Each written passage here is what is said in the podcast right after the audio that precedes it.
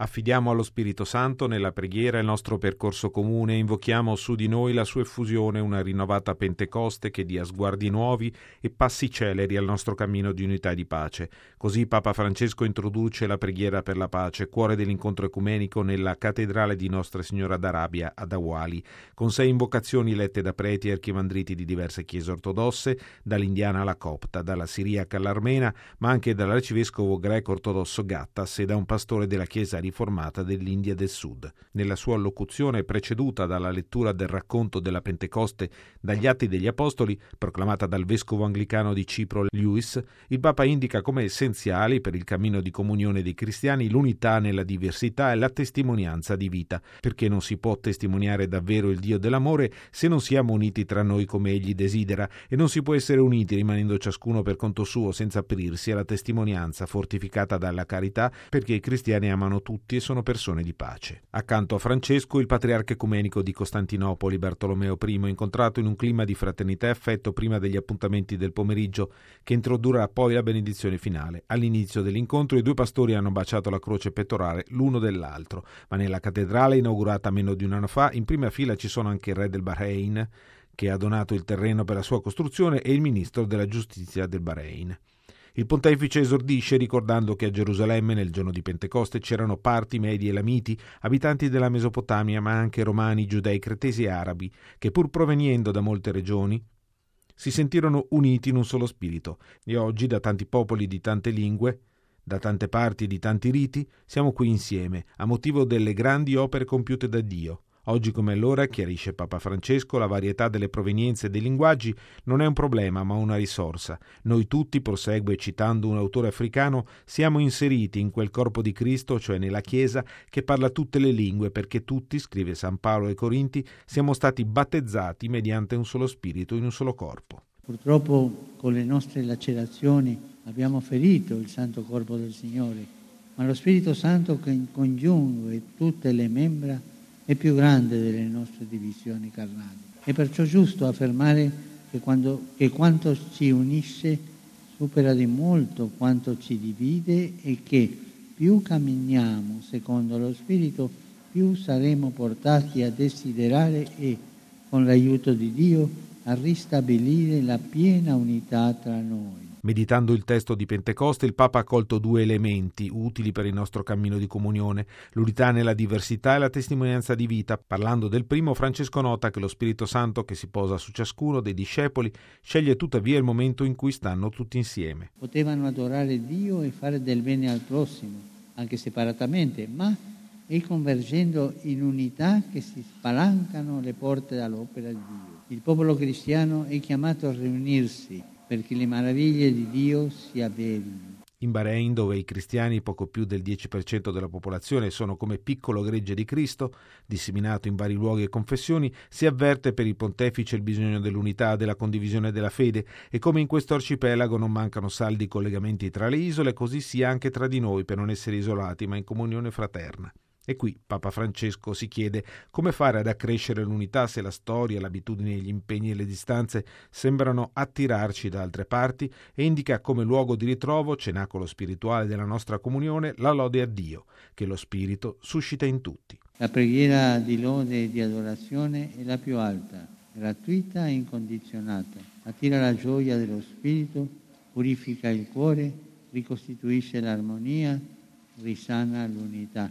Preghiera di lode è l'antidoto alla tristezza, alla tentazione di lasciarsi turbare dalla nostra pochezza interiore e dalla pochezza esteriore dei nostri numeri.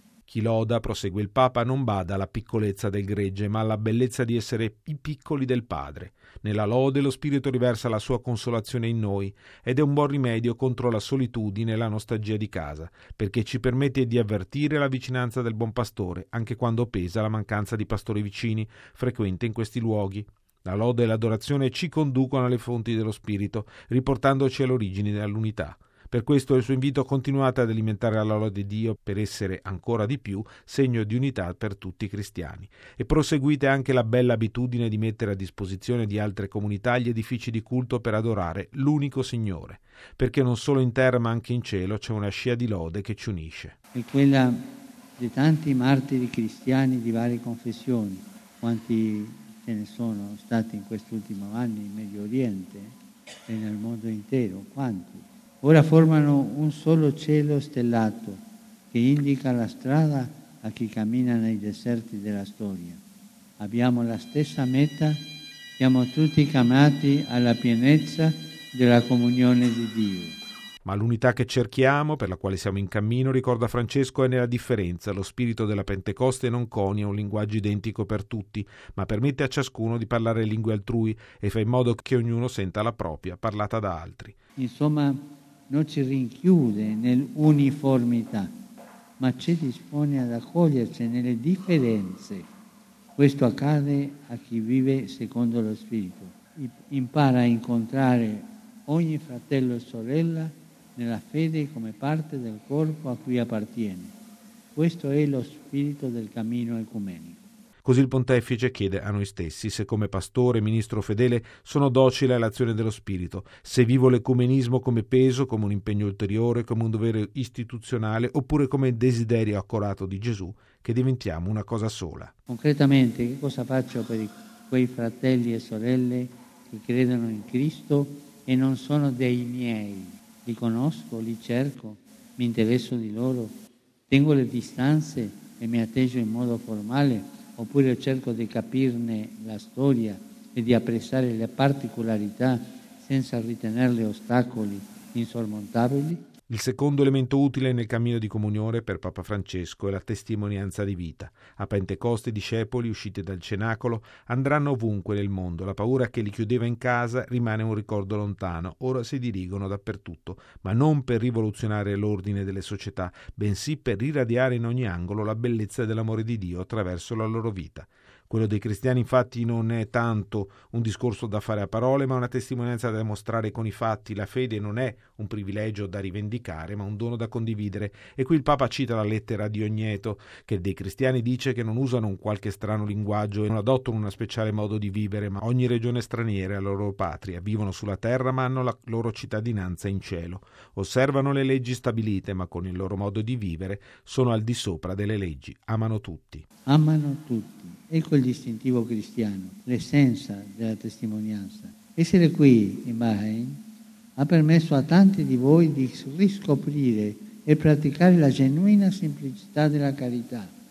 Penso all'assistenza nei riguardi dei fratelli e delle sorelle che arrivano, a una presenza cristiana che nell'umiltà quotidiana testimonia nei luoghi di lavoro comprensione e pazienza, gioia e mitezza, benevolenza e spirito di dialogo, in una parola pace. Anche qui Francesco si chiede se, nella nostra testimonianza, passando il tempo, non ci sia il rischio di andare avanti per inerzia e affievolirsi nel mostrare Gesù attraverso lo spirito delle beatitudini, la coerenza e la bontà della vita, la condotta pacifica. Ora che stiamo pregando insieme per la pace, si domanda: siamo davvero persone di pace? Sappiamo testimoniare la mitezza di Gesù e nel concludere ribadisce l'importanza dell'unità che la lode rafforza e della testimonianza che la carità fortifica. Unità e testimonianza sono coessenziali. Non si può testimoniare davvero il Dio dell'amore se non siamo uniti tra noi come Egli desidera e non si può essere uniti rimanendo ciascuno per conto suo, senza aprirsi alla testimonianza, senza dilatare i confini dei nostri interessi e delle nostre comunità, come dello Spirito che abbraccia ogni lingua e vuole raggiungere ognuno. È lo spirito infatti che dà la diversità dei carismi, ma al tempo stesso crea l'unità come armonia e che unisce e invia, raduna in comunione e manda in missione.